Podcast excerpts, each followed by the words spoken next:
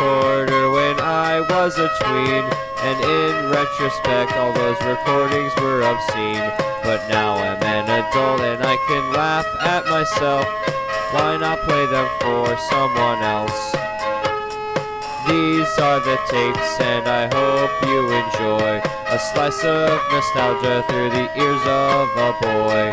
Travel back in time with a familiar sound. Let's all get lost and rewound. Lost and Rewound, episode 13, Talk Till You Drop, featuring special guests Abe Danz and Sarrah Danziger. Happy New Year, everybody. This is Lost and Rewound. I am Alon, I'm Doug. And I'm Melissa. and we are here to play back all this awesome audio because that's what we're here for. Fantastic show is on deck for you this time. And if this is your first time listening, allow me to break it down for you.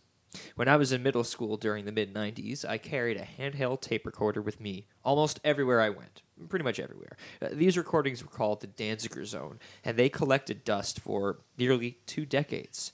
Now it has fallen on us as a collective to listen with fresh ears and provide commentary as we dive into the rough and raw sounds of old media, specifically that of the cassette tape, and certainly and primarily, hopefully, more than just my own output. Ultimately, ho- hope to achieve absolute humility as we come to grips with the sounds of our youth and attempt to connect the dots between then and now. Let's begin.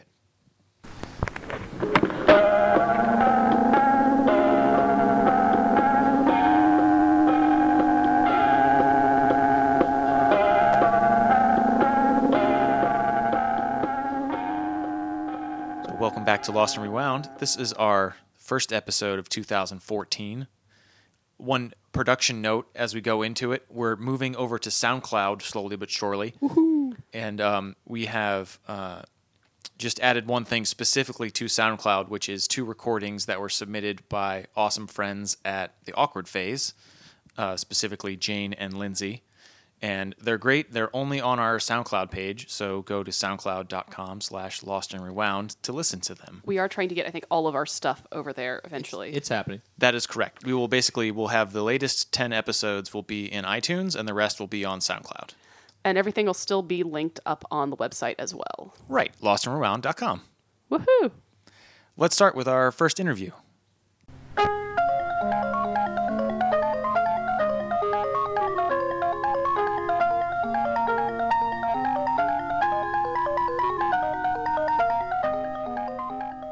Back on the show with us is our pal Abraham Danz, hanging out with us from the frigid doldrums of upstate New York.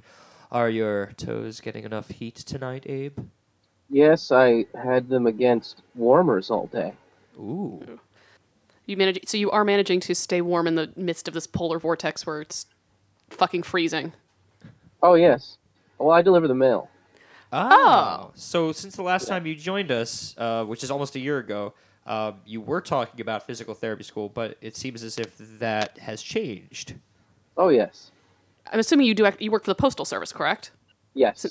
I, I didn't know they were hiring anymore. I thought that kind of like Uh, no, that that came up at the end of last summer. There They- were notices all around and post offices all around my area for uh, hiring. The uh, the unions got a another job, another position. Yeah.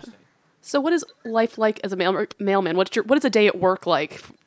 Well, uh, you you go into your office, you know, around the back, and you, you know, you clock in. You get told what you have to do first. You know, it's different for people who are uh, who are doing it as a career, but uh, in my position, um, I, you know, it's sort of something different every day. What's it like driving on the other side of the car? Is it's, that that's what I I was always say, have you thought. gotten to drive the mail truck yet? Actually, it's kind of cool because, yeah, oh yeah, plenty of times. Um, I, I have you know routes I do all day in the truck and stuff like that, but um, I get to uh, well when when you when you go through the training, you get to drive the truck. So you get to like they give you a second to just kind of like it's kind of like a go kart course is what it feels like with those trucks, where you're like driving behind or you know with with two or three other trucks in front of you, like in this caravan through this like loop that you're on, like in this little parking lot in White Plains, and you're, you know, like driving, and it's just like the other people who are training are there driving, and everybody's just kind of getting used to the vehicle a little bit, and they give you a chance to just sort of like go and drive it a bit. Um, but there's all kinds of things that really help you to know that you're you're in the right spot on the road, um, like mirrors, you know, on the uh, on the left side of the front of the vehicle, so that you can see where the the yellow line is in relation to your your, your vehicle. You know, stuff like that is very very helpful. So I'm picturing after hours mail delivery truck races on this go kart track, and it seems like a lot of fun. it, it it's fun. What, what what I got to do was really fun. Yeah, yeah. I don't know about any of that, but yeah. Those who remembered uh, your 11 to 12 year old output from the last time will recall these bizarre bus ride clips where we would uh, have you record Abe attacks. Um, Yeah. I guess we, we we had you back tonight. Uh, first of all, it's your birthday coming up, so it feels just so right Yes, to be bringing you here pre birthday uh, to Oh. have you. Uh, well, first of all, you're a great guest, and second of all, um, you're hilarious both now and in your 11, 12 year old form. So I think we just had these clips for you uh, and for everybody else to hear. Let's take a listen to this first Abe attack. Time for name attack, name attack, name attack, name attack, name attack. God damn it! Hey, hey, hey, hey, hey! What? Settle down. Okay. Don't get emotional back there. Well, no, I'm actually not emotional. I'm just acting. All right. You, you, you, you,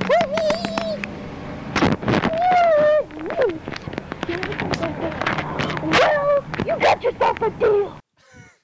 Hey, hey, hey, calm down, settle down back there. Don't get emotional. Uh, you got yourself a deal. That sounded kind of like uh, like you were doing more movie impressions. It it sounds like. Yeah, um, I remember Abe last time we had you on. We talked about the Abe attacks a little bit, and that you sort of later went on to get into acting and whatnot. And I heard you in that clip you referenced. Said you said I'm not freaking out. I'm not doing whatever it was. I'm acting. I I, I said that, right? You did say that. Okay. I don't I don't remember any of that. yeah. But who was saying who was saying don't get emotional? That would be uh, George. or Wasn't that his name? Remember the bus driver we had? Oh, yeah. That old I fart. remember that clip now. Yeah. Yeah, I don't Was he an old fart or was he just like 35? Uh, no, no, he was definitely. I feel well. Here's so here's an interesting sort of parallel because I always thought I never saw a bus driver who wasn't like some old senior citizen, pretty much. Who Sure. just was like, eh, They have a well, retirement job and then they're just like some side money driving a bus. He was just some surly old man. He, he was a he was Just a nice wanted to be able to yell at some kids every once in a while. It's a very George was no senior citizen, and he used to call us Buster all the time. He used to almost say bastard or bitch or motherfucker, but he sometimes would just, you know, he would, you know, veer off into Buster at the last second when he was saying that. I you thought know. his name was George. I forgot his name. I feel like they're all named like George or Phil or Jim. I don't know. Yeah. I can Oh. swear on here, right? That's okay. Yeah, oh yes, yeah, yes. yeah. This goes on the internet. You We- can say whatever you would want. We prefer it, honestly. When Thank you, when- motherfucker. Wh- So when did you first get into acting? Uh, tacking onto what Melissa was saying, and what was your first show? I mean, like when I really had a part and like came on and did something, I was like I was twelve, and I was in uh, Waiting for Godot. No, that was At the Gate. Sorry, by Luigi Pirandello. What is that show? I'm not familiar with that show exactly. It's exactly. a it's about a show about a series of characters that find themselves in a place, and you come uh, you come to realize as you watch the show that they're at the they're like in a in a purgatory. sort of like uh, Huis Clos, um, in a sense, like a shot like Sartre Sort of like Lost. as, Yeah. as well. Oh, yeah, and as well. Was sort of that same era of weird, slightly absurdist, slightly existential, Six characters. Yeah. yeah. That whole period of theater. What character did you play? Uh, I was this boy that had broken his neck trying to pick a pomegranate. Okay. Not worth it. They're Uh. not that good. No, it's uh, that's the whole point, you know. Well, also too, though, pomegranates uh, in mythology are the fruit of the underworld as well. Modernist theater being super symbolic. were you Oh. were you excited? Was that an exciting thing? Was that something, like was that something you wanted to get into, or was that something that your uh, parents pushed you into, or urged you? I should say. um, oh boy, that is a question I've been jostling with lately. Actually, um, I'm not sure. That is something that is, is a little of both, I think. Um, Is there something that happened recently to bring up that question for you on your own? Yeah. Uh, well, yeah, a series of things, but I, I don't really want to, you know, cover all that grim stuff. Um, All Not that grim, but you know, it's just sort of a, Deep just, in- uh, you know, a tough, a tough period that kind of make you reflect on things. You know. Yeah, delivering uh, delivering parcels in the winter will do that to somebody. I think. no, it was before that. So Oh, this is supposed to be the good part. Yeah, because we Yeah. also last time you were on the show talked a little bit too about how you you moved down to the city relatively young to sort of pursue acting. Yeah, for- not too long after. yeah, and for a bit as well. So, are you sort of in a life a different direction phase in life right now, or Uh, yeah, and no, you know, you know. I mean, it, it's it's it's like, yeah, I'm not pursuing acting. Yes, that's different direction. Um, I'm not pers- I mean, I'm open to it, uh, but I'm not quite interested in it right now. Do you think the uh, upbringing that you had going to school for acting, in sort of was as a, is it as a result of that upbringing of going to school that you're not involved in it as much as you could be? No, I think it's just uh I don't really know. I mean, it, I I just spent so much time doing that, it didn't really go anywhere, and uh, and it wasn't going anywhere, so I found something else. Oh, there's someone beeping at my apartment. Who could that be? Well, that means it means I'm correct. yeah, that must be it. Yes. Okay, mo- moving on. Um, when you were Yeah. acting and moved to the city, how how did it how did it, you know how did it go in terms of immersing yourself into this school as somebody who was involved in acting, but not nearly as much as say the people that were already established child actors? Um, like any other high school, just everybody's actors. I mean, I mean, there were still yeah, there were still cool, there were still cool kids and nerds and cliques and oh was, yeah. You were you Well, here's the cool here's the cool part about that story is that is that uh, for the first about two years there, I really didn't have a a group. You know, I really Yeah. didn't have a, a you know a, a mainstay of people. I had my little individual friends in different classes, and you know, no, none of us we never banded together. And I was trying to find my place, and for two years I did. And at the end of the second year, I, s- or the beginning of the third year actually, I think I started to. Uh, meet the people that you know I was going to be spending the rest of my time with there. And um, there was the cool kids clique, which was made up of you know kids that were working um, legitimately, or uh, or or jocks, which was interesting. You know, the jock types sort of gravitated toward the you know uh, entitled types, I suppose you could say that. But um, you know, after that, uh, my friends and I ended up kind of becoming cooler than them right because we were more inclusive of everybody. correct. Um, and we we were we were kind of branded the nerds, but we were more the collection of geeks and dweebs and oddballs. The misfits that's what we became the popular ones. I feel like that's, We usurped the popular ones. We feel- did actually. Yeah. I feel like that's the ending to many '90s feel-good high school movies. Yes. It actually had. We got to live that.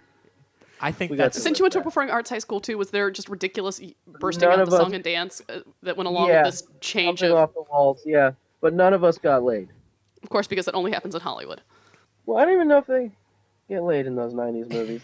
Were there, as uh, an actor who was around plenty of other actors that you looked up to? Oh, there's an extra from last show that we had you on where we were talking about Nicolas Cage. So Nicolas Cage had a pretty profound effect on you. And w- what other actors? I mean, I mean, there, there's. It seems like uh, from the clips that I was listening to that there were a number of sort of key actors of the comedy canon in the 90s that had a profound effect on you no Um, yeah, I mean Jim Carrey definitely did when I was when I was that age. Yeah. What's your favorite movie by Jim Carrey? In well, it, I was Ace Ventura, Pet Detective, of course. of course.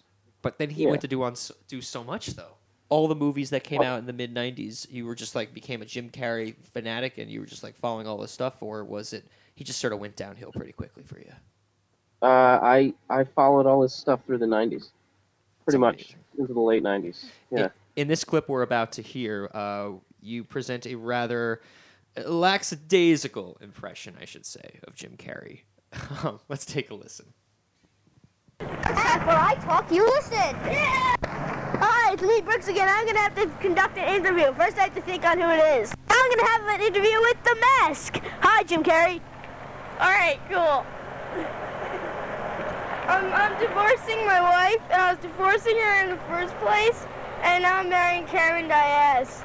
Okay, well, that was a bit of interesting, nice stuff. Um, what's your new movie gonna be called? I got two words for you. That doesn't seem like the Jim Carrey I know. Well, maybe it does. I read this magazine article. I'm actually a really look-alike actor, but my real name's Abe. Okay. Very cool. Okay. Um, what's your favorite word? That's two. What's your favorite word? Shithead. that was words again. What's your favorite word? Forgot. okay. Uh, I'm glad we had this nice little talk. Do you have any closing words for your many billions and zillions of fans? Yeah, I got two words for them. we all had that coming, right? Yeah. Okay, bye. And remember, I talk, you listen.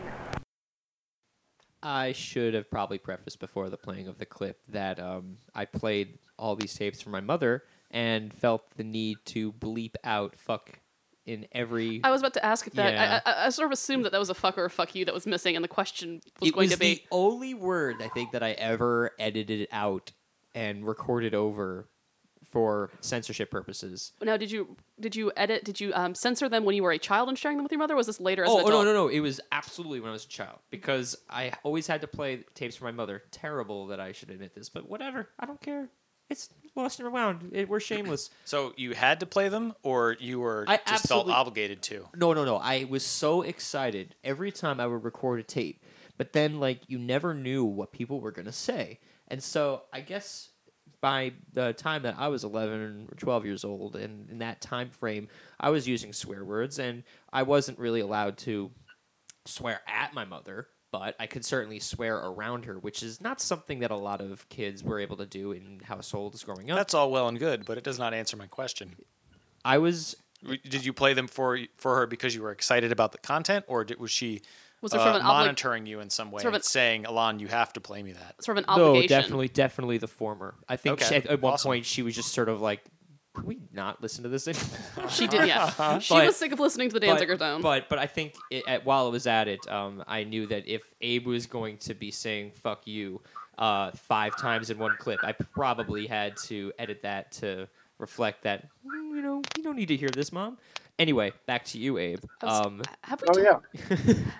have we talked about on the show? I feel like we might have had this conversation already. The age, like when you first started learning to swear, the age you really started to understand what cuss words were, and have we have we talked Yeah. about that? Have we talked about that team? I think we've covered that a little bit. What did you have? Uh, any any No, I- bits about it? Not any good stories. It's that's one of those sort of coming of age moments that we sometimes get stuck on. That the first time you like, also too, like the first time you hear your parent your parents cuss and you realize like, like the first time I heard my mom say "fuck," I couldn't believe it. It was It never bothered me when my parents swore. It was worse when I caught them having sex. Yeah, that sounds worse. right. yeah. Uh, It wasn't even my parents. Well, then, then who was it? I don't even. mom. under- I don't understand. My mom with her boyfriend. right. Mm. They, my, they were divorced, When did they get Already. divorced? but I never saw my parents having sex. Right. That's the real, you know, sanity breaker, right? Yeah, My parents always locked the door, but that was the only time they ever locked their bedroom door, and so that like, my brother and I both figured out really early on, like that the locked door was, oh god, mom and dad are having sex now. I, I'm not gonna go there. I'm gonna backtrack though and say that I did get mad every time my dad said a swear word when I was younger, um, like when I was like maybe seven or eight, and I would catch him swearing, and I would go into a, a hizzy. I would be like, "No, you don't say that. You don't say that word, Dad. That's a bad word." I would get really like really hot. Uh, And really- how, how did he take this? Was he just like, "Shut up, son"? yeah, like I, I just got really bothered about it. I got really annoyed. Uh, but then eventually, I guess I just sort of realized this is what you do when you're upset, Alon. It's something that just comes inherently. Something adults do. I, I remember actually more as a kid, even to not like my parents swearing, but there were certain words like around all the nice ladies at church and grandma. Like there were certain words that were okay to say at home, like sucks. Like sucks wasn't real. Sucks isn't a s- swear word or anything like that, but you weren't supposed to say that at church. Mm-hmm. Or like butt, booger. When did you need to say booger in church? I don't know, but those there was like a list of words. It was like butt, booger, fart, sucks, um, shut up. Uh, there's I can't remember all of all of them now, but there was like you wouldn't be allowed to say them on the bus if the, there were audible um, expletives or whatnot like that. yeah any of the words that if- even remotely bordered on possibly Yeah. PG thirteen The were bus not. driver Sure, George would turn this bus around. he would stop the bus. I do recall him stopping the bus a few times with even like there was this, that kid Mike Rich who would maybe like say some really gross stuff really loud because he couldn't say anything quietly, and then he would just stop the bus on the side of the road. He would turn around in this very sort of lurching style, and then he would look at the kid and just be like, "I hope you don't speak like that at home." You got that? Like he would just get real, real quiet. And You cut that out back there, Buster.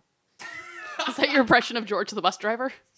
I think that's what, like something like that. let, let I need I need to uh, address. This. I'm this. gonna Buster you, You said you said Cameron Diaz before. I it, it was because of you that I always thought that Yeah. that's exactly how her name was pronounced until uh, I found otherwise. You were my you were my Jim Carrey. Well, yes. Alon, you know that's the whole reason she lost all that weight. What? Wait, I'm confused. I thought she was still pretty skinny in the mask. Like that, she's Yeah, she looked good in the mask, and then you know she starts having a career after that. And uh, what, what's what's with the the yoga vegan thing? Yeah, you she- know, what she got- is with all that yoga? she got crazy weird Hollywood skinny. yeah, she lost all the goodness. You know, she lost what everybody was you know going gaga ga going over. You That know, was- that's what they were doing. That was also That's what kind if you if Yeah, you if that's what they were doing. To any group of you know mechanics in like what was it ninety four Wait, why when the mask came out? I For mean, instance, the mechanics in the movie The Mask. Oh right, they you know what do you think of Cameron Diaz in the mask? They go gaga ga going. yeah. That's, that's exactly That right. gave her a career. Uh, of, Alon, that was her. That was her first big movie, wasn't it? Like that sort of oh, propelled her. Yeah, like that. Suddenly, everybody's paying attention to who she was. A lot of people were starting to pay attention to her as soon as that movie. That we have Jim Carrey to thank for uh, all his hit movies and us now having attention to all of those actresses that worked opposite of him in the nineties. I don't know. can you? Th- what's one other one? Well, uh, I I mean, wh- wh- who was Jeff playing? Daniels. Yeah, exactly. well, wasn't uh, L- Lauren Holly's doing awesome right now. hey, I, no. I didn't know who Lauren Holly was until Dumb and Dumber, right? Or- okay, so she got to do McHale's Navy after that. Is it what, what How's else? life going now? What else has she done? the um the the mask was it, it had an impression on me um, not even because it was a Jim Carrey movie but because it, re- it really was Cameron Diaz's breakout role and we all talked about her constantly. Well, yeah, it was a movie that was perfectly geared at 11 to 12 year old boys that were like sort of interested in women, but also wanted to watch cartoons. And it was like a cartoonishly crazy movie. And you I, I was actually going to ask if anybody else remembers. Um, I think it came out later in the '90s. The Mask animated series. Oh, sure. yeah, it was okay. Right, it was never as good as the movie, but I, rem- I, I almost remember that better than the movie because I yeah. It just dawned on me though, Abe. You, last time you talked about Jessica Rabbit having that profound effect on you as a boy. You know, you know, Yeah. the, the, the discovery of sex and the first real attraction you had. And oddly enough, it makes sense because The Mask has kind of that same Who Framed Roger Rabbit effect in that it's sort of a cartoon within an, a, a movie and. Cameron Di- Diaz, Cameron Diaz, Diaz. had that You almost Jessica Rabbit effect. He's still doing it. Was it both um, the Mask and Who Framed Roger Rabbit are certainly they're that's that cartoon. Right, and Who Framed Roger Rabbit was actually animated too, but it's sort of that what I would almost call a live action cartoon that Yeah. was very cartoon styled, even though it was mostly real, mostly live actors. Yeah, most definitely. and it had that sort of nightclub cabaret performance, slinky dress. Yeah. That whole aspect to it is very similar between Cameron Diaz's character in that movie and Jessica Rabbit in in Who Framed That Damn Rabbit. Indeed. Um, I guess And I just want to say that I had uh, Cuban Pete on a single, and I burned that motherfucker out. I loved that song. we had we had a, a, a guy who was on our bus, a kid who was on our bus, Ian, who did that for the lip sync, and it Nice. was, it was pretty great. Abe, uh, Yeah. talking about all these Jim Carrey movies, how did you enjoy his performance in uh, the Tim Burton cult classic Batman Forever? Um, well, let me just correct something, backtrack a little bit here. I was the guy that did the lip sync performance of Cuban Pete in West Hurley? in our school. Yes. Oh my God, that's right. And you and Ian both were the Cuban Pete kids. You both did your yeah. own performances. Wow. How did it right. go Oh, over? I was the other one. Right. He did one as well. That's right. Yeah. How We did it go? schools. Oh, it was it was incredible. Um, my mom actually choreographed this whole thing for us. It was it was pretty fun. Amazing. Um, but anyway, Jim Carrey playing the Riddler was really uh, one of those things that one of those times when you're like, oh, they're making a movie with the Riddler. I hope they get Jim Carrey, and then they do, and uh, and it delivers in every way. The, the But- actor that was born to play the role. And I, Right. Alon, you mentioned that as a Tim Burton movie. Is that a Tim Burton movie? I thought he quit after the Oh no second no no no one. no! You're totally right. Wow. He produced that one. Though. Joel Schumacher directed it. Right, though. but it was God still- damn it. it was still, I think it still falls under the umbrella of Tim Burton's Batman movies. I, It was, re- but you know, honestly, between I think it was the uh, last one though, because it was also the one with ba- Alicia Silverstone. the first two Batgirl. were true Tim Burton, and the, the the next two were really the Joel Schumacher shite that uh, really kind of ruined the franchise. Um, Yeah, but that one was sort of in between. It wasn't as bad as the next one, but it wasn't as good as the previous. Yeah. So, but yeah, he was Jim, Jim Carrey was definitely the obvious choice for that role, and I think it made sense. It was just a matter of who was in charge of the movie because it came off kind of slapsticky in the in the version that exists, and it might have been a little bit more serious and terrifying if it had been Tim Burton Well, I uh, think in it- charge of it. even the two, the earlier two though with um, that Tim Burton directed, yes, they they had that sort of dark Tim Burton-y feel to them, but they still were comic book movies. They were still a little tongue in cheek. It wasn't. Sure, yeah, We're not talking Christopher Nolan here. It's, Yeah, the, well, the the first one had Jack Nicholson playing ridiculous as the Joker, Yeah. which worked great, but it was ridiculous. And the second one was so terrifying that I like had to like leave Danny DeVito as the penguin? movie theater. Yeah, it was gross and like hideous. And the penguin is this like goofball. I wear a monocle. And I'm kind of a, uh, I- yeah, I, I- kind of look like a beach ball character, and they just made it into this terrifying, like I have a lobster claw hand. Like what the fuck's going on? Just I don't know. I couldn't take it as an 11 year old. it was my favorite one of the whole. I say that yeah, they had they had to do something though to balance out the sexual tension with Catwoman. I mean, that, and I think that was sort of interesting. Yeah, I well, I you could have watched two hours of Michelle Pfeiffer. I know. I, I quoted the movie yesterday uh, when I was walking out of a building to go to another building to deliver more mail. I was walking out and I went, "You lousy minx! I don't have your spade, your signals, and I don't think I like you anymore."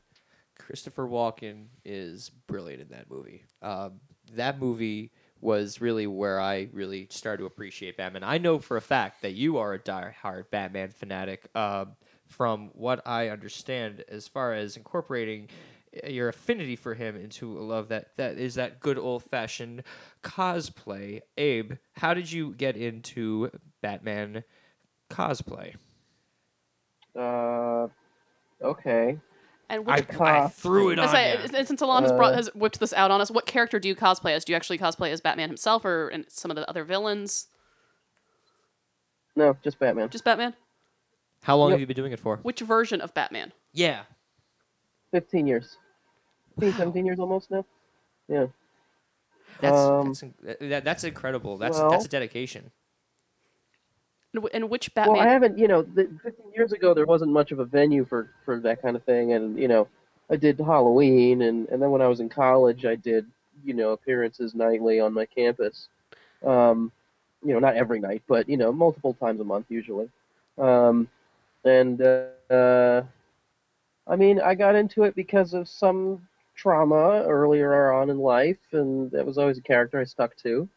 And then uh, I just, you know, decided. Uh, no, it was actually when I was in the performing arts high school, and I was about 15, 16. My friends wanted to do a, a theatrical Batman play. They wanted to put on a Batman play Nice. and then it became a movie and they wanted me to play him and i was like yes that's great and then uh, i started putting together the costume and then ever since then i just have kept putting together the costume.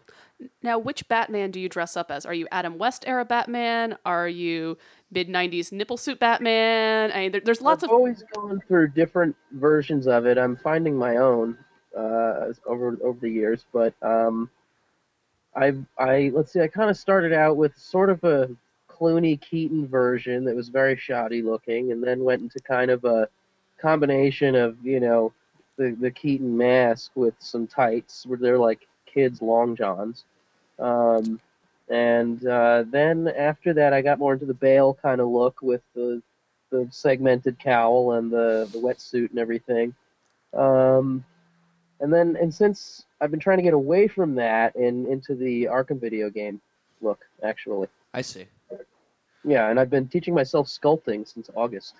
That's really cool. What so Yeah. is it? So the, the love of Batman is what got you into more of a fine arts uh, spectrum, I suppose. Yeah, I would say so. And fabrication, invention, stuff like that. Yeah. How does the sculpture play into the the? Is that play into the costuming? Is that like molding? Yeah. Yeah. And are you inventing anything that goes in your utility belt? Uh, yes, I've got some ideas for things, but I still need to uh, come up with more information and solutions to a lot of that stuff. But um, I love it. in terms of, um, well, I've been working on my cowl for, you know, I don't know, seven months. The sculpture for it, Dope. Really dope. um, and I'm, you know, I'm getting there. Um, but I'm also learning as I'm doing it, so it's taking a lot more, a lot longer than than than it normally would if I had the skill level. Um, but um, that's going to have a lot of cool elements to it that other cowls have never had. So Huh. rad. That's really rad. We have one more clip we were gonna play. Um, you know, I, I feel like I should be prefacing before the clip. If you could give your past self just one, right off the bat, doesn't you don't have to think too hard about it. One piece of advice to your twelve-year-old self, because what you're doing now is fantastic, a- and you know you're coming into your own. Uh, still, we're all growing up in some way any one piece of advice that you can give your past self now as an you know almost 31 year old adult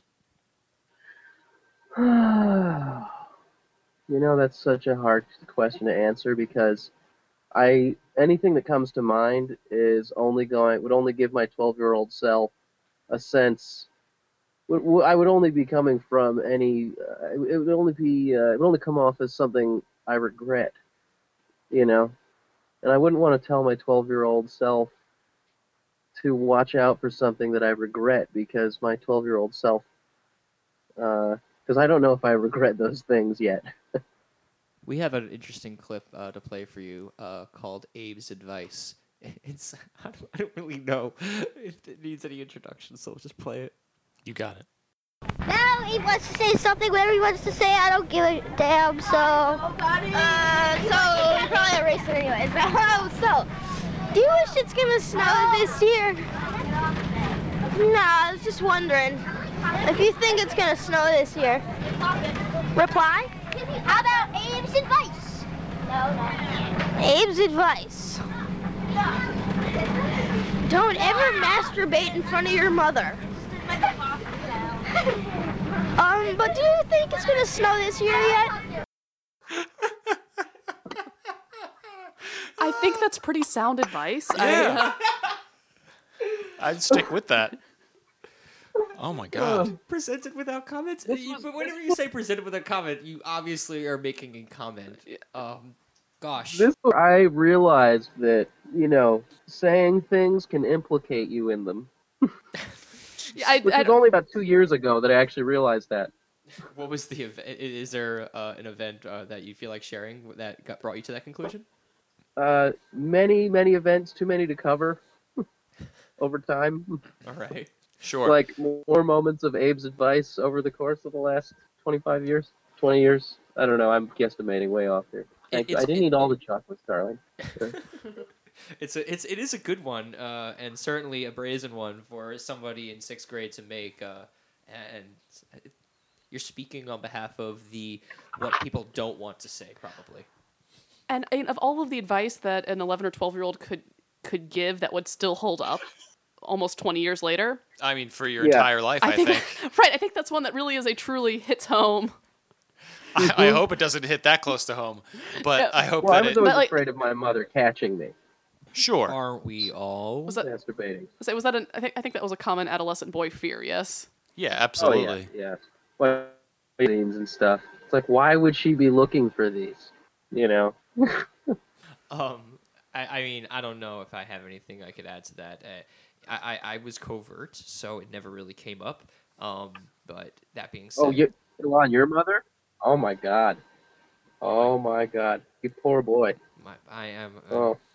This, you can't get away with everything, but um, I mean, I guess the fact is, is Yeah. that you uh.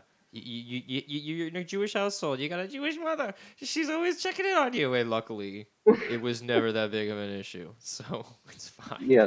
Uh, there's Are you worse. masturbating? Talk about it. We can it if you masturbate. I don't feel like talking about it. You know, it- He's back. we, can we talk about Yeah. it another time, please? No, you cannot talk about Yeah. it. the, uh, I think it's kind of worse almost when your sibling. Um, We're not going to talk about it. okay, fine, we're not going to talk about it. We do have more show, and we appreciate you being here for any of the show, Mister Abraham Danz. Thank you. Uh, thank you for listening to the clips and for uh, I don't know sharing as much as you did, and uh, we look forward to checking back with you in another year or hopefully sooner. Less. Less. Yes. Yeah. Definitely less. Hopefully, we'll have you back sooner rather than later. Yeah, forget what I said. Yeah. Have But fun on. I, Have, I, I think everybody says. I don't pay attention. have fun on your route tomorrow. Uh, stay warm and uh, uh, thank you again, Abe. Uh, and, a hap- and an early happy birthday wish to you. We seem to have a lot of people on right before their birthday. It's all my fault. Don't worry about it. It's all some conspiracy. It's conspiracy. You could change it to the birthday show where you interview people on their birthday. I yeah. It's every show is a birthday special. It's my it's my birthday present. It's the this is your life um, kind of effect that maybe this show has. The, the the gentleman's name is Abe Danz. If you are in upstate New York, he will be uh, delivering your mail tomorrow. Abe, thanks so much again for joining us again on Lost and Rewound. Thank you. But uh, All right, Cameron Diaz. Cameron, Cameron Diaz, Diaz. for Cameron life. Diaz for life. Talk to you later, dude. thanks again. Have a good night. All right, good night. And we'll be back shortly with another interview. This is the Lost and Rewound podcast. Yeah. Do you want to be on Lost and Rewound? Do you have a Danziger zone of your own gathering dust in your parents' basement? Then send us your tapes. We want whatever you've got. From elementary school spelling bees to high school mixtapes, send it all to lostandrewound at gmail.com. Come on now, get embarrassed with us. We are now joined by Sarrah Danziger. That's right. Yay! It's a family affair. Sa- Sarrah joins us uh, from her digs out in New Orleans. Welcome. Thank you. And uh, how how is it down there? I I, mean, I can't imagine it's much colder than it is here. Um, it's cold, but I suppose compared to New York, it's not that cold. It, it's It was, I think it got up to a balmy 21 degrees today. Don't remind me. I wore a light sweater today. We all hate you. You're evil. Before we begin, we should preface to say that uh, uh, you've told Start that again, Alon. But before we begin, uh, we should preface to say that, uh, in regards to these clips, you've told us your childhood memories are not too strong. But I, I have to just, for the record, ask do you have any real memories about these recordings whatsoever other than what you've heard off air the past few years? Um, I remember that you always walked around with a recorder, and I remember trying to follow you around to uh, be included. I remember you talking with your friends in your room. I could like hear you through the wall, and I, I remember wanting to be involved in every single thing that you did. Well, i i sure. I think we're all older siblings here, and that's a, a feeling felt by all older siblings when younger siblings want to be included. So um, I I guess Melissa could probably take it from here. Yeah, I, I don't know. My brother and I are, um, I think we're the same number of years apart. Sarrah, how, how old are you? I will be 27 in three weeks. Okay, so you and Alon are a little bit closer than my brother and I are. My brother and I are like a full five and a half years apart. And so, like, growing up, actually, we didn't have much of a relationship other than me chauffeuring him around when he was in middle school and I was in high school because just our lives never overlapped. It wasn't really until I was in college that we started hanging out a lot. So I I don't have good insight actually on sibling dynamics and younger siblings, older siblings growing up, all of that. Everyone's looking at me. I also have a younger sister. We get along great. Uh, marrying her best friend, and we're going on our honeymoon to New Orleans. Woohoo! Yay! Congratulations. She's giving me a thumbs up from the couch right now while we're recording this. When are y'all coming down? um, in the end of May, beginning of June. Cool. Hit me up. The, You um, got it. What um aside from different weather patterns, what attracted you to New Orleans in the first place? Uh, I think I, I it's so hard to say at this point because you mentioned I have a pretty terrible memory, but I re, I think what attracted me to New Orleans were the people that the only people that I knew that lived outside of New York lived in New Orleans, and they were some of the more interesting people that I knew. How So there was like a band that I really liked that would come and play in Woodstock, and I thought they were a really interesting band. They were what was they called? They called themselves uh, Dead Man Street Orchestra, and they're they're some of my friends, and uh, and they lived in New Orleans, and I thought that was cool. I didn't really know where New Orleans was back then. I didn't really know anything about it except that uh, these people were coming through town and playing music I hadn't really heard. So How many years have you been out in New Orleans now? three. And you just decided to pick up and move and get out of Woodstock, get out of the New York area. Well, I had lived, I had, uh, was living in New York City after Woodstock, and I had down here just with a friend who needed some help moving down here, and I needed some time away from New York. And so I came down and I, I really loved it. I'm a photographer, so I sort of instantly was inspired when I had I had been living in New York for like three years and had barely taken a photo. So coming down here and nonstop shooting for a week was pretty pretty awesome for me. And then a couple years later, I moved down here. What is the ultimate takeaway from growing up in Woodstock that got you to get into photography? It was it I think just the the people you met or the music scene. Uh, was there some kind of component of the upbringing you had that brought you into the world of photography?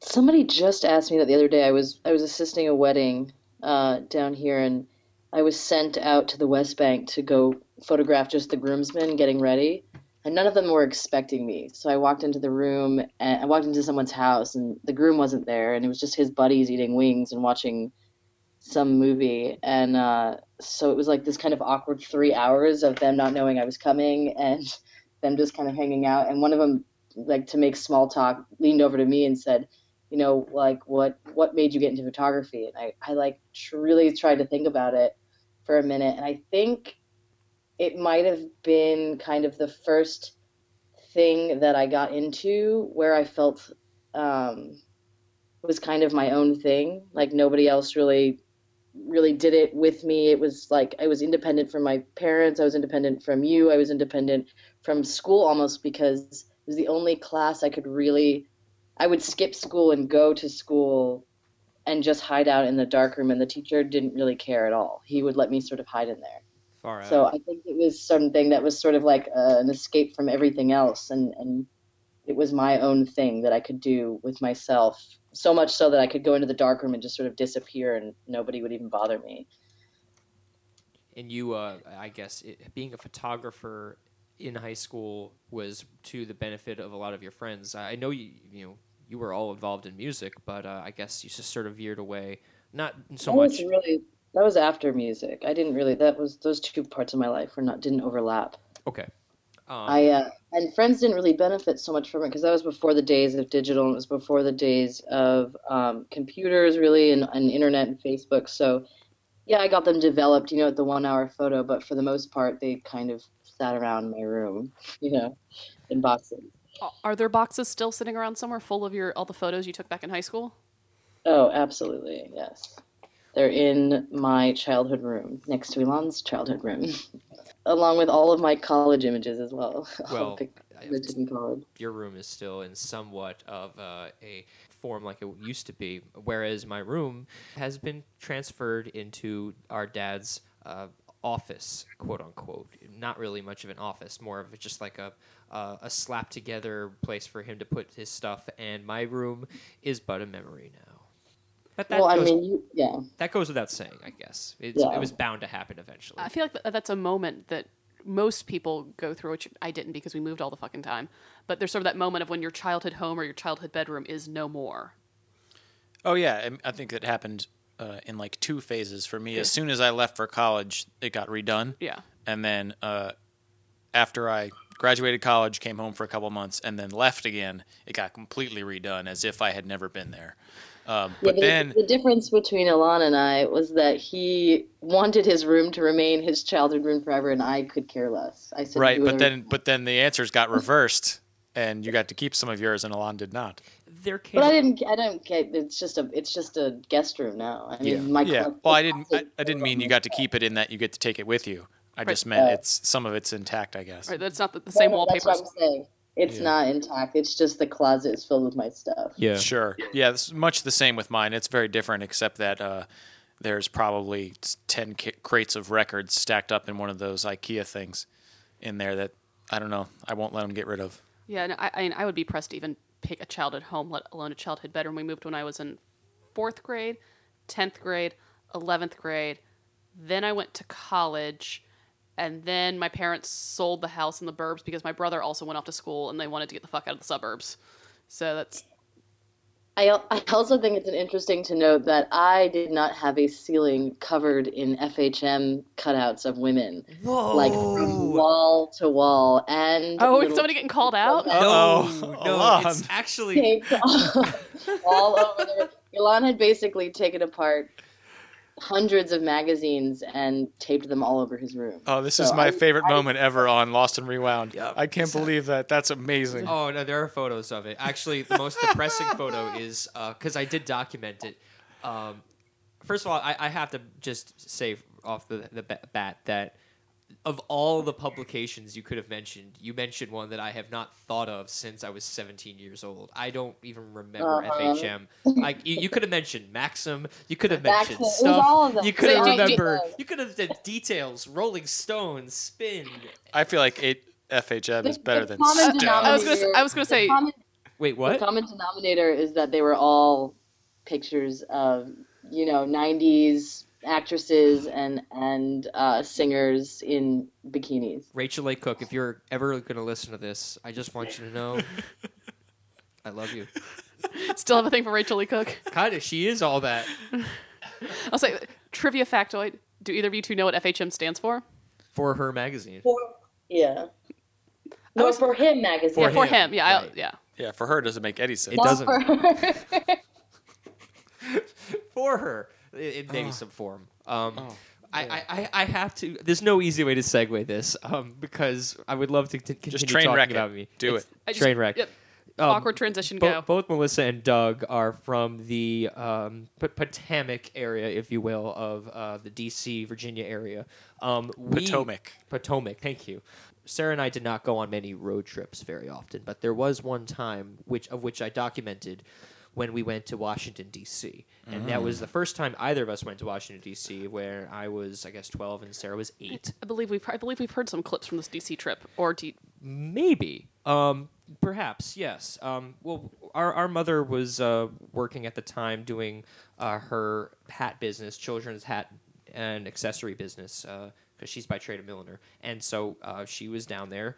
And one of the last shows I remember her really going to, at least in that for that distance. But she traveled separately because she had all the inventory, and then the th- remainder of us, the three of us, traveled.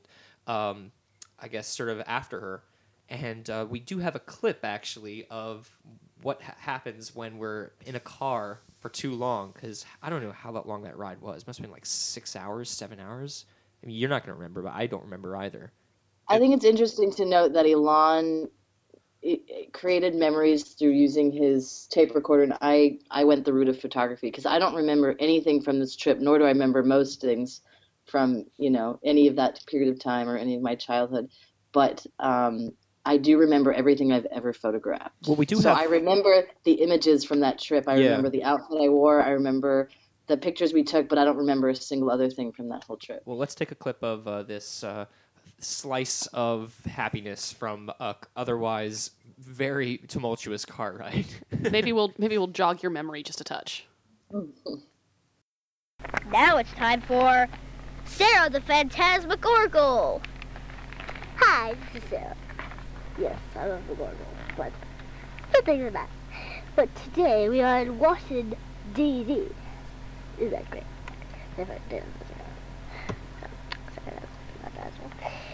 Okay, let's do some business, okay? Okay. Okay.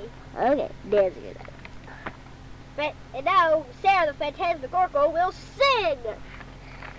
Oh yeah, the sing got the star, fiesta, fiesta, catita, yata. Yeah! Star, tita, yata, sisita, yasta, fetia. Yeah! Yasta, kika, falori, tasarika, taco, da da da da. You stay, but to stay Yeah! you got the first to see the back, get back. I'm very proud of you. I say you are the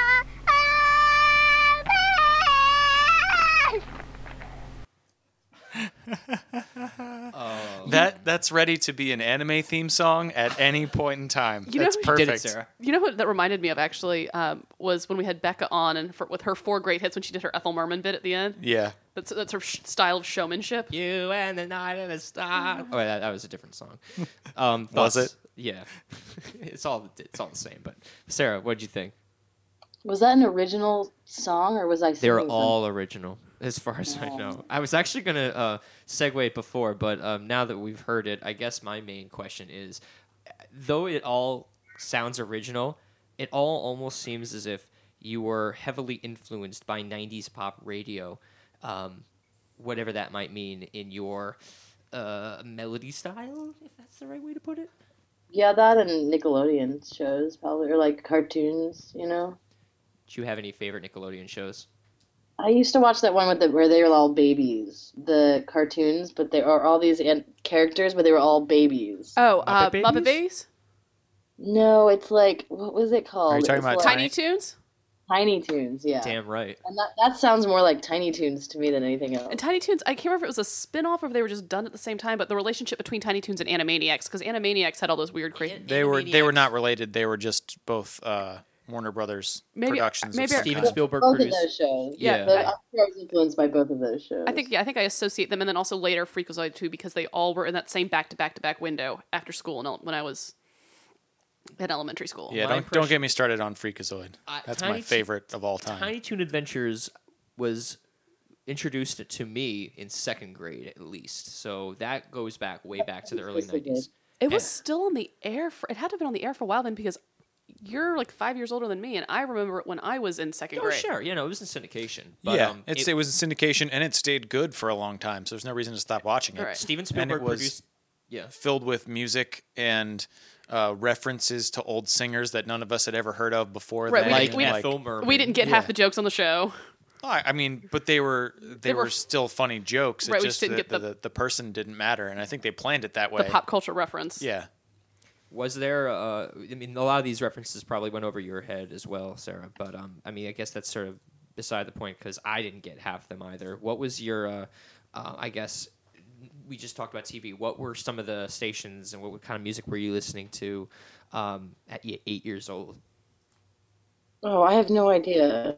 Eight years old. What what grade was I in? Second You probably be better. You probably be better at knowing what I was listening to. I'm than, testing you.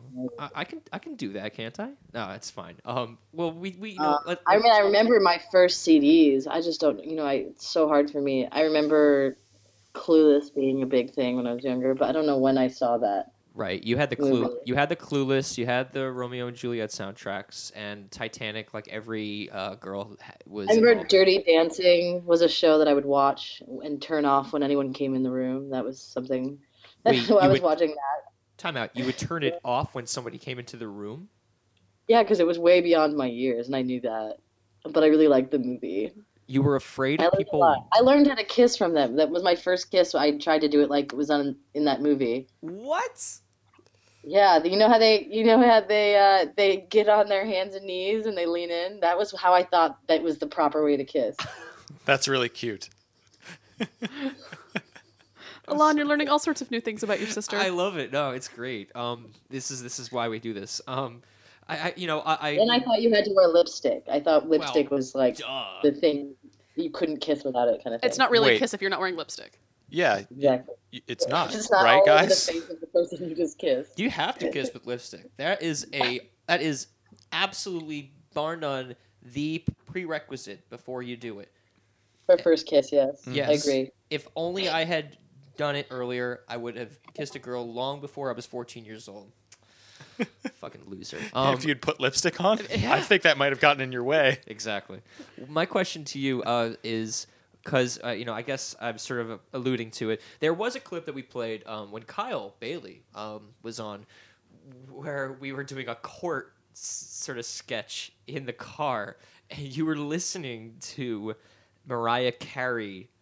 And I guess so. You were really involved in the pop radio sch- schism of, uh, of, you know, upstate New York's um.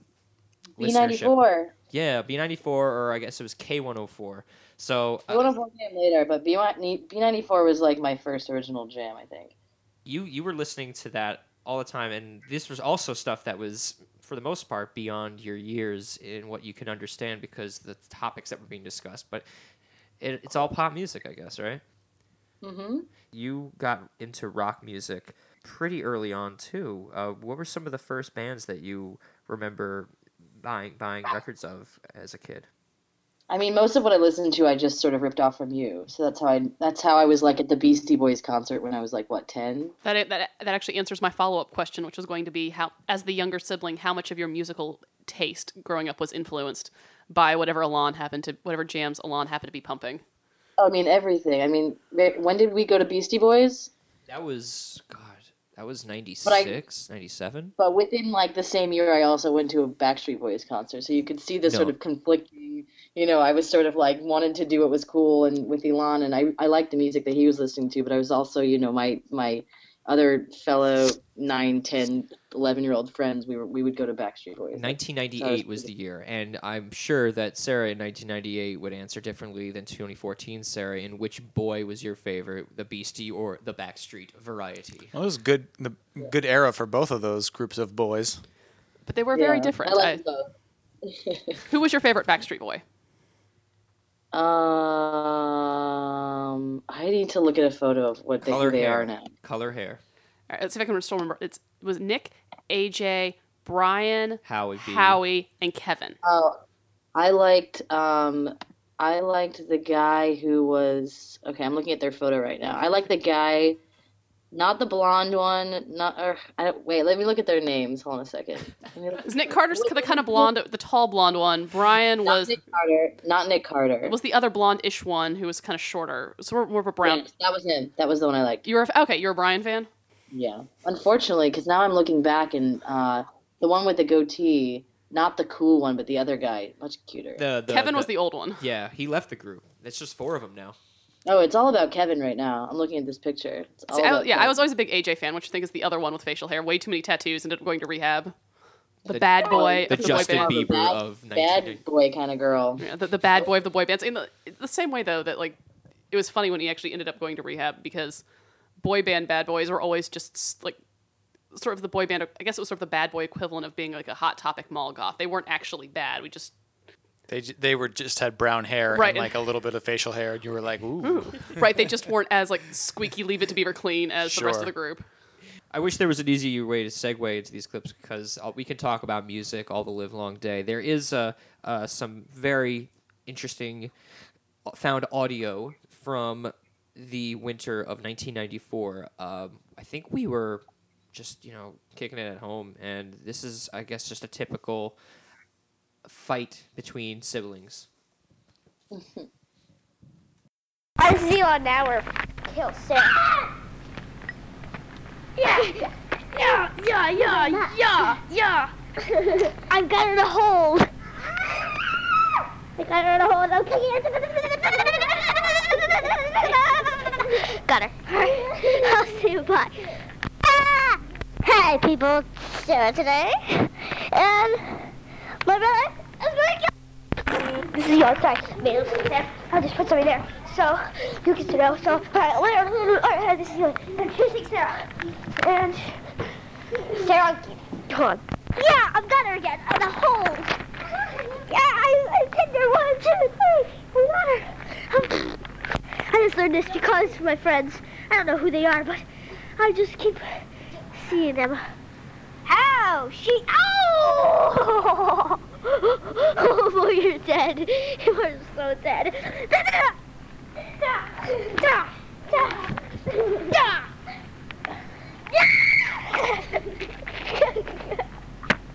See ya. it was uh, always uh, uh, chaotic, I guess, when we got into it. But that's, I guess, sort of beside the point. It always bound, it's always bound to happen. You guys ever have any experiences? uh, Well, of course. Can I just ask one question about the clip? Was that at home? Do you I'm think? pretty sure that was at home. Okay. I didn't understand what was happening at any point, but it definitely sounded like fighting and there, and uh, like headlocks, and I can appreciate sounded- that.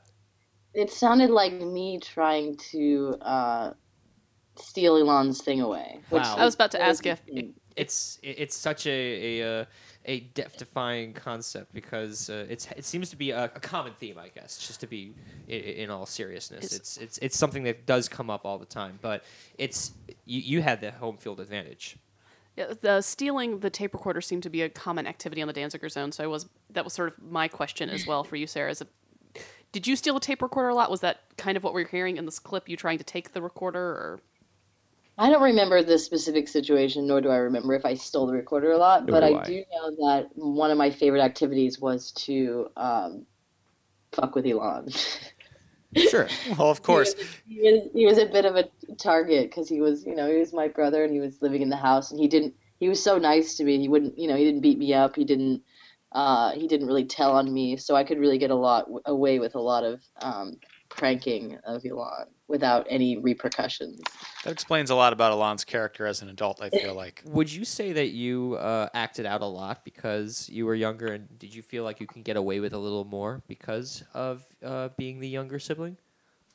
I wish I could remember honestly. I um I think I was a little bit of a brat, so I imagine I thought that I could get away with a lot just because you you really were not I mean you were not a tattletale and you were not you, your objective was not to get me in trouble or uh or hurt me. So I, I probably felt like I could get away with a lot. That's what I'm imagining. a lot of uh, our friends growing up were in the same situation. I would have a friend, they would have a younger sibling, and you would befriend the younger sibling, and it would be all fine and dandy. So I guess the way that we outlined our relationship in terms of the fighting and the playing, fighting, what have you, um, it, it seemed like it was a little more serious with a lot of our our, our uh, friends growing up, or it was just I think a little more severe in terms of like the kind of upper hands, lower hands, if you will. Yeah, totally. I mean, you were you were much easier brother to have than a lot of the friends that I had who I would see actually literally beating each other up and uh, and you know trying to do whatever they could to get the other one in trouble. That was not something I experienced. So I, I definitely noticed that about our dynamic that I could I had a I had um, more leeway in terms of what I could get away with and uh, I'm sure I respected you more than my some of my friends respected their uh, siblings. Uh, To talk about what we were just to back on the other subject was that I think that maybe the reason I was I was more in tune with what was a little bit older for my age was because you kind of included me in in the things that you did rather than what other friends were sort of like you know locked out of that of the room you know metaphorically speaking. right? There wasn't as much of the exclusionary younger sibling go away. Yeah, no, Alon let me in on everything, which is probably why I have so much, you know, airtime on this on this program on the Danziger Zone. He gave me my own show. He, you know, he really embraced the the seemingly annoying weirdo that I was when I was. Well, you were another character on the show. You had Yeah, your, your younger lost- sister role to play. It was an important addition, a worthy addition, Well, which I think a lot of young people might not have noticed. You know, a lot of people might have thought, you know, the, the only thing cool is my friends and Yeah, I think Alon the, had the the uh, the forethought to think about that. He had the sort of beyond his year knowledge that uh, there there's interesting things in in everything. the generalization you could make as a child is that interesting things uh, are happening in advanced years, and there's undiscovered things. You have to be growing growing up to find anything that's new or different, and uh, including your younger siblings is like, no, that's for babies. I want to be doing what the older kids are doing, but there's imagination that gets lost if you think that way. We have a Mhm. we have a perfect clip. Uh, Melissa, were you gonna say something? No, I was just gonna. Add, uh, we've both talked about our sibling experiences. I was gonna ask Doug real quick if he was an asshole to his younger sister at all, or Oh, I'm sure. Um, we, we I had a lot of uh, cousins, specifically a lot of female cousins. So we didn't. There was opportunity for me to be a jerk to many different people, so that not just my sister had to deal with me being a jerk. Um, on two occasions, I can remember like hurting her physically without meaning to. One of them was a, a legit accident in which uh, I was in the on deck circle of my dad's softball team and like swinging a bat around, and she walked through it, and I hit her in the head with a aluminum baseball bat, whoops. which had to hurt like I don't know, just terribly. And I felt terrible. I didn't do it on purpose, but like you know, if she didn't have an older brother who was like swinging a baseball bat around wildly, she wouldn't have been hit in the head with it. Uh, and another time where I shot a Nerf gun at her on purpose, like to hit her, and my dad was furious, and he picked up um, like a teddy bear that had like um like a hard button nose on it or something, and hit me in the head with it, and was like, "Do you want me to do that again?" And I was like, "No." so that taught me a lesson not to shoot things at my sister's head because they hurt. Yeah. Uh, How much younger is your sister? Uh, three years. Okay, so you guys are relatively close. Three, Yeah. four? But that's not that's so far when you're a kid. That's such a big difference. What? Yeah. Well, my sister was an easy target, but still a human.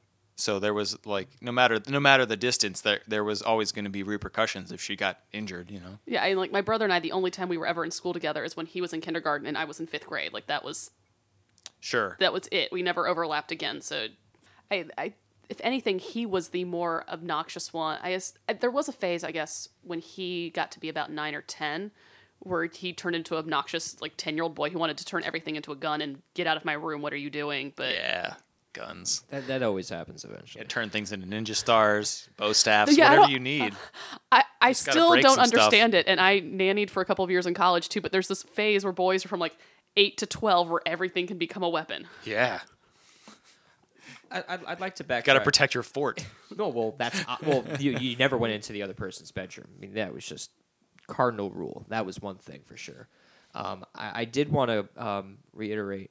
Uh, our mother was insistent that when I had this recording, uh, I had this recorder not for myself. It was for my me and to include as many people as possible. So you know, if I was going to bring this on the bus, if I was going to be bringing this to school, what was most imperative was that I was to include as many different people as possible to be as inclusive, and you know, thus the base of the podcast being as inclusive as we can possibly. That's what mom made you do, mom. Oh, uh, totally. No, there was no way when I got that recorder that I was allowed to just talk in it myself. I was encouraged to include other people. yeah, mom. Yep.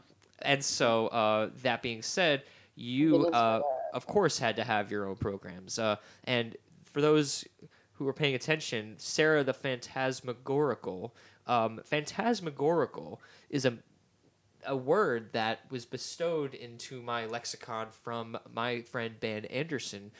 Uh, not him specifically, but his mother, who was this this very very fabulous Australian lady who would make up words all the time just because I guess she could.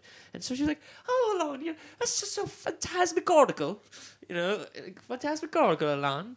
I don't know. That was a little more British than Australian, but I'll give it to you. Yeah, sorry. Um, I, on the fly, Australian accents, you know, I can't really do. I think you Yeah, need a lot of Ben. practice to say phantasmagorical in, a, in Phantasmagorical. another accent. Yeah, I, I It's just not. re- It's it's barely a real word. actually, you know what it is? is Not that- critiquing, just noting. I- I- Sure. Actually, I'm realizing now that I never heard her say it.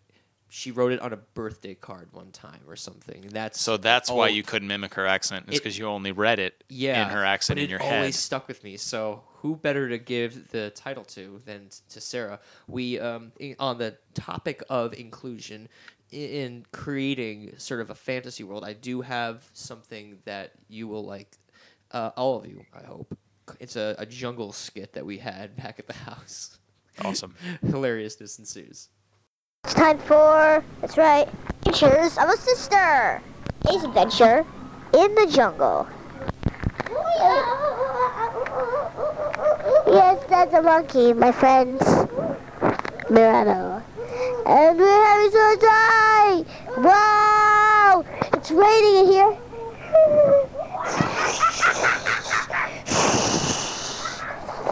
Slither, slither.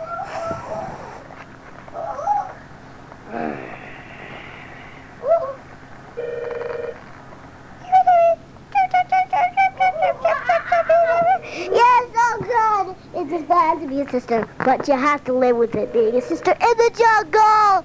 Well, that's the radio for today's specials. Is Sarah's in the forest, but we got such a long day.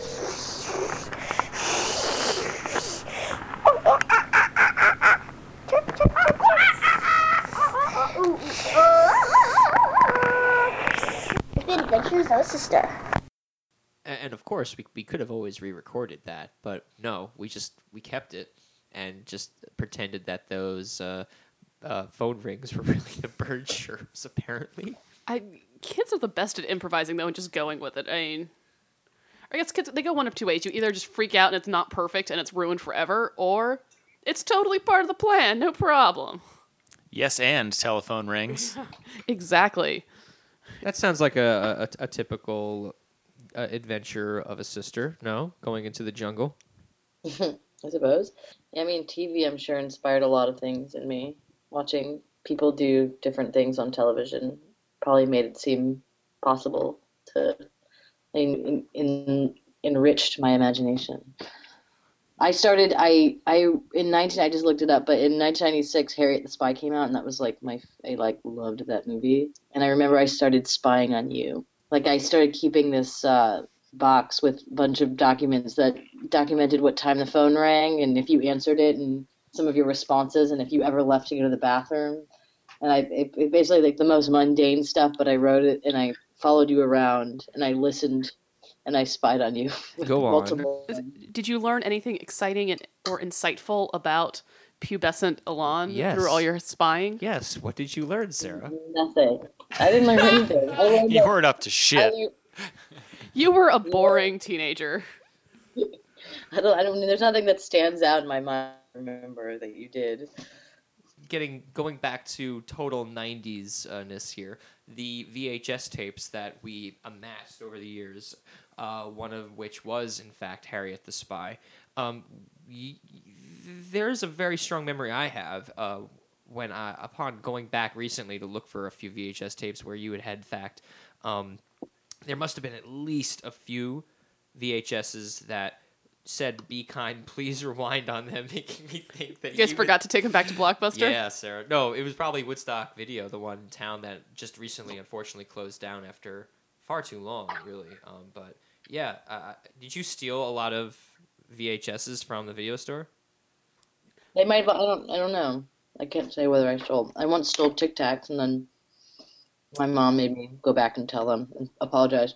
I once stole a Snickers bar, and in my and I didn't know what I was doing, and Dad got so pissed at me. I remember like he, like as if like he had not taught me at all anything about shoplifting at all.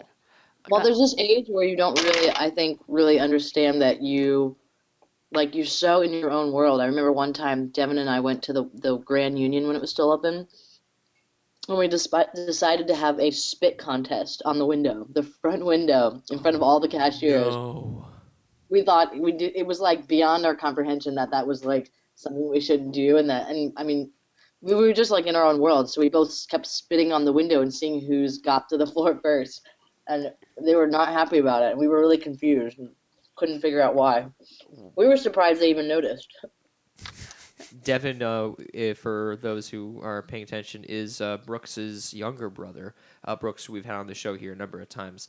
I, I do find it quite compelling that uh, some of the best friends you had growing up, because on the on the vice versa tip, I certainly don't remember having any really strong female companions versus you who had very strong male companions. There were maybe about two I could think of versus the zero for me. There's only two, but they were very strong. Though they were. Well, to I, a uh, They were. Dev, I hung out with them almost exclusively. Yeah. Well, there was What? Will, William uh, and Vincent who were our friends, and then there was Brooks and Devin. Uh, so brothers. That that being said, but uh, They were there basically Lon's best friend's younger brothers. Sure. That But- explains it. But but yeah, you and, and boys of that age are prone to get into spitting contests. I mean, there's just like, what else are you gonna do? you and Devin had a very uh, a strong relationship, I guess, just because of the fact that you were next door neighbors, and that uh, led to all sorts of uh, co- cahoots, if you will. Not, I don't know if that's I right. mean, I was I was also a real tomboy. I remember one time I tried to pee on the tree like Devin did, and then I had to walk up the hill with pee all over myself. nice. I was, I want to backtrack slightly. That's amazing. Um, to stealing things. Uh, I didn't think it was fair that he could pee against a tree, and then I had to go all the way up the hill to my house So and to go do it myself. yeah, it's not fair. Yeah. But- well, I, I decided to test out that whether it was just a myth that I couldn't, but apparently it wasn't a myth. How old? This was like when you were nine or ten, or like Probably. yeah. It's funny. Wow. Um, you were about to Before I say learned how to pop a squat, that's for sure. it all comes eventually. Um, you're about to, To, say that, to backtrack slightly to stealing things, I can remember stealing like candy and stuff like that, and like peppermint patties and stuff. But I feel like if I stole anything major, I probably wanted so badly not to get caught that I tried to forget about it myself. I feel like I probably did steal some stuff as a kid, but I strained so hard to be like, don't get nervous about it, don't think about it, that now I don't even remember. Yeah. I'm sure it happened. I don't ever remember inadvertently stealing anything or like that. The, when you're slightly younger and you pick up the pack of gum at the grocery store and you walk out with it without even. Yeah, thinking. that's what I mean, like about the peppermint patty thing. Like, you know, they'd have them by the counter, and you just be like, "Oh, I want one of those." It's like Right. grandma's house. Yoink. Yeah, I don't remember so much of that as I do remember when I the height of my angsty goth phase in like seventh and eighth grade, stealing a ton of shit from Claire's in the mall. Oh yeah, me too. Absolutely. But so badly. Like we went in there and it would look good, and we when be left out, when we left the store, it would be covered in in uh, tags everywhere, all over the ground, as if it wasn't. Right, with like 12 bracelets I wasn't wearing when I walked in. And to bring it full circle, Exactly. when I was in college, I worked at Claire's for about six weeks around Christmas one year. And I realized after you actually work at that store, you give so few fucks. Like, you. You, ca- they cannot pay you to care about that job, and they're only paying you minimum wage anyways. So all of the twelve-year-old girls who want to come in and steal um, spiked dog collars and those plastic rubber band bracelets, just have a great time, kids. Please, Yeah. like, just, it's it, you know I'll, I'll talk talk about going full circle. I'll tell you um, in re- regards to shoplifting, probably my greatest shoplifting story comes in the form of something we were talking about earlier when Sarrah was calling me out on the whole um, putting stuff up on the ceiling. Um, one time I was at this pharmacy in town, the uh, the, the Eckford, the Duane Reade, whatever. The, no, it wasn't Duane Reade, but it was like Eckford, whatever at the time, uh, the Rite Aid now, and there was a Rolling Stone. Eckerd. yes, Eckerd. Eckerd. Thank you. We had Um, Eckerd all the way down in Atlanta too. I remember Eckerd. and then they got bought out by Rite Aid. J- Jennifer Love Hewitt was on the cover of Rolling Stone, and of course, me being um, of well mind and righteous uh, teenhood. Full of full of testosterone and adolescent indiscretion. I, I, I was immediately compelled to do something about taking the insert, which was a poster of Jennifer Love Hewitt from the Rolling Stone. I was not going to take the Rolling Stone. That wouldn't have worked because there was a barcode. But as long as I could somehow swing just taking the insert poster from the Rolling Stone, I was golden. And I was golden. I took it, no problems, and it was on my ceiling. So The there you- telltale Jennifer Love Hewitt. it, talk about Rachael Leigh Cook. Jennifer Thump, Love thump. Hewitt was thump. Well, she she she was it. Tum tum. That was my that was my lady. Uh, speaking of, um, to back it up and sort of again make everything loop around even more. Speaking of hot chicks from the '90s and Harriet the Spy, can we talk about how hot Michelle Trachtenberg grew up to be? Wait, for where was she from? I don't know. Even so, Can oh, we? Oh yeah, Mich- have you seen Michelle Trachtenberg? No, I have not. Google. Google that. What's It- she up to? Um, Looking good. she was on Go- she was in Eurotrip and then she was which is when everybody was like, "Whoa, Michelle Trachtenberg boobs. When did that happen?" Um, but then she was on Gossip Girl for a couple seasons too. I don't know what she's done since then. What's that, sir? Didn't she kiss her brother in that? Yes, she did. She actually yeah, she made out with her brother in Eurotrip. Or the character was her brother. They were the the, Oh. the joke was that they were the worst twins ever. Ah, Got it. To the point that they got drunk and um, off absinthe in some Eastern European club and started making out. I, We we have uh, one more clip to play, and uh, funny that we were talking about uh, you and Devin um, getting into all sorts of mischief as kids. I do remember uh, very very vividly the saga of dyeing your hair, and that the both of you pretty much dyed your hair, or one of you influenced the other. Could you could you elaborate on that actually before we get into that? Who who dyed their who had the idea of dyeing your hair? When was this? the clip we're going to be playing is when you uh, dyed your hair blue, just to get into it. So How? What grade was I in? that was when you were well, you were going to be turning um uh is- is nine, I believe nine. So no, no, not even eight, maybe I, either eight or nine. What grade was that? That was uh, second grade, Sarrah. I would say maybe I- third. I dyed my hair in third grade. You wow. dyed your hair I in thought third I, did, I waited till four. I mean, I think it was my idea. I was into. I if you remember, I dyed my hair a lot. In this, I and people made fun of me for having red hair, so it was the obvious move to dye my hair. They made fun of you for having red hair. Yeah, Okay. And so Devin uh, didn't even need to dye his hair, but he did anyway, just to sort of follow in, in lockstep. well, we were punk, you know. As Didn't punk as you can a be in third grade. Le- um, Yeah. For for you, one of your birthdays, and I'm fairly certain it was when I was in sixth grade and you were in second grade. Uh, you insisted on dyeing your hair blue. The clip, uh, the documentation of it is far too long to play for the show, but there is a minute and a half that is of perfect, uh, i- a perfect fit to uh, check out and see what happened after uh, my kid sister dyed her hair blue. Let's take a listen. This is going to be really exciting. Wait, we're gonna get a get a braid for her. Hold on. Now we're gonna have an exclusive. Well, just try here for now, but.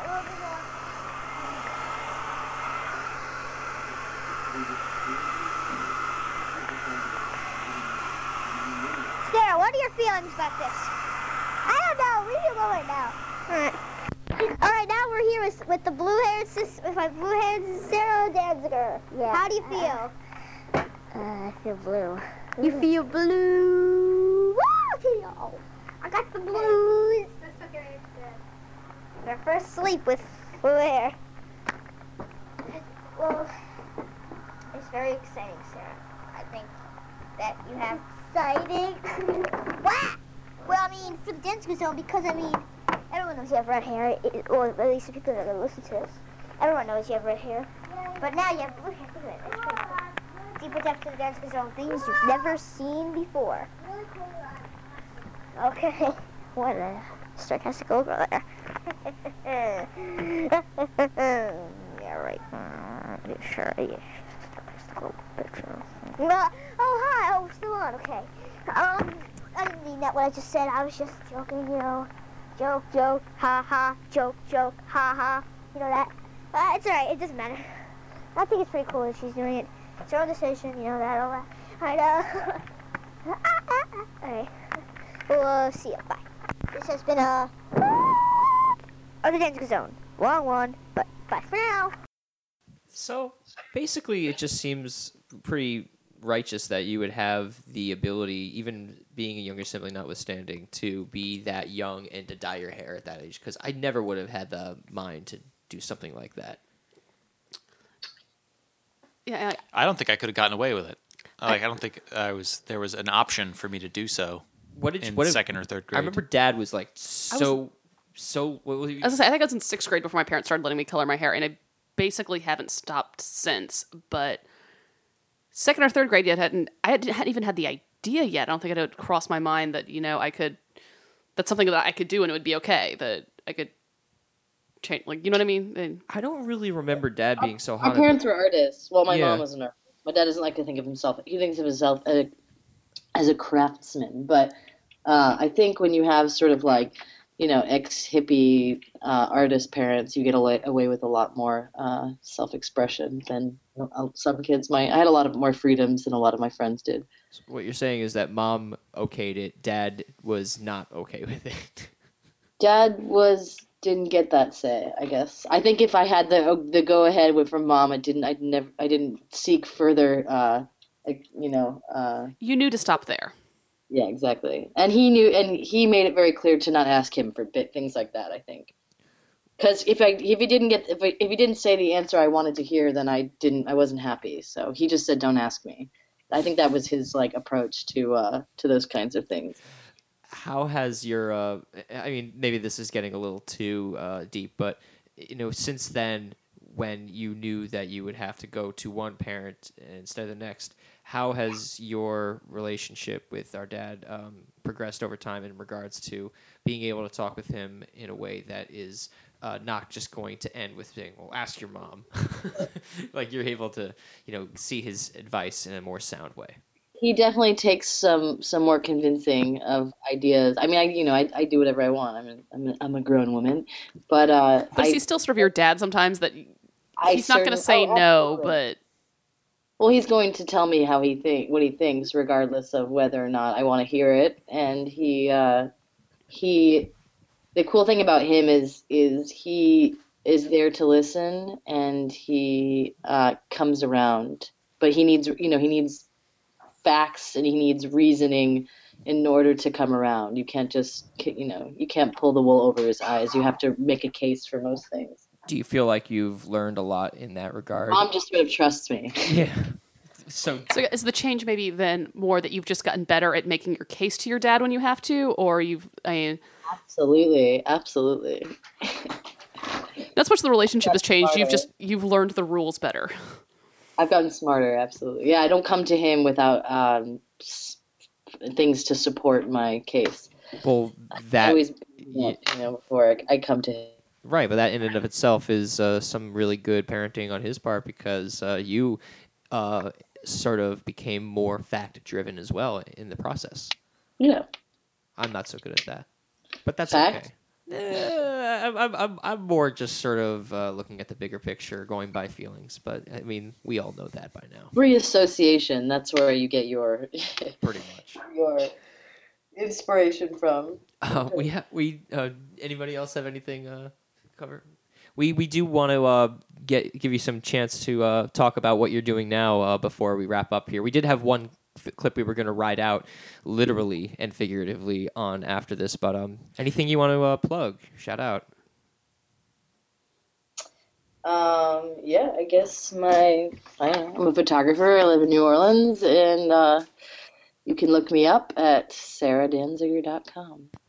And you've been doing some really cool stuff uh, recently. You just uh, got your photography all up on in a calendar, uh, but it's not like a traditional calendar, right?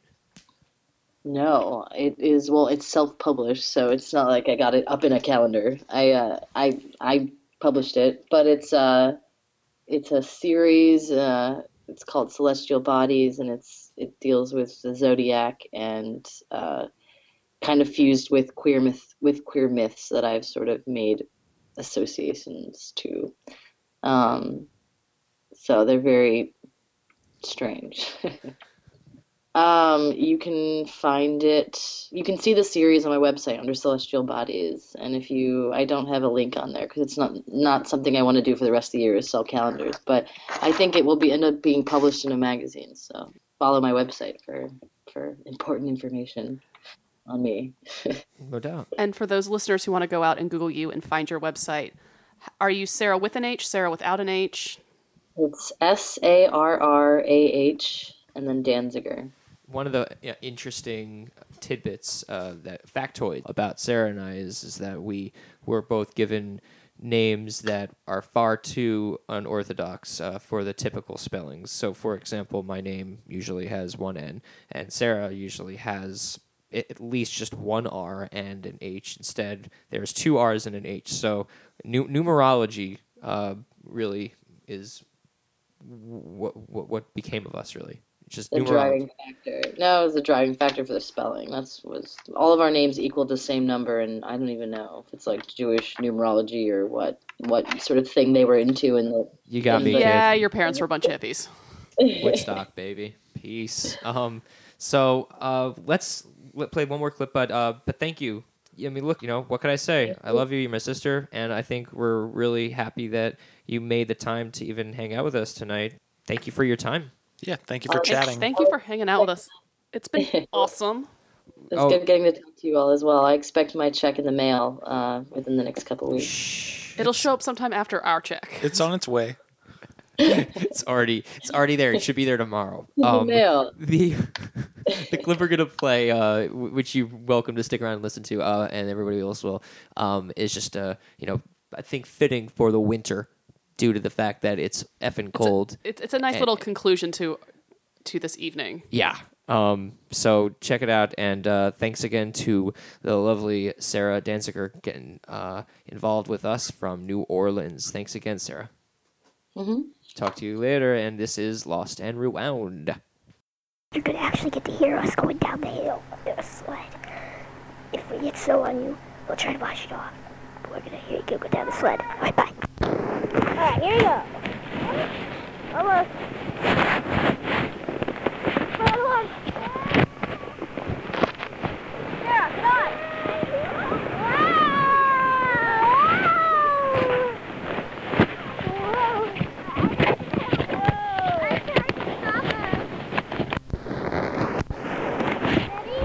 Nope, not ready yet.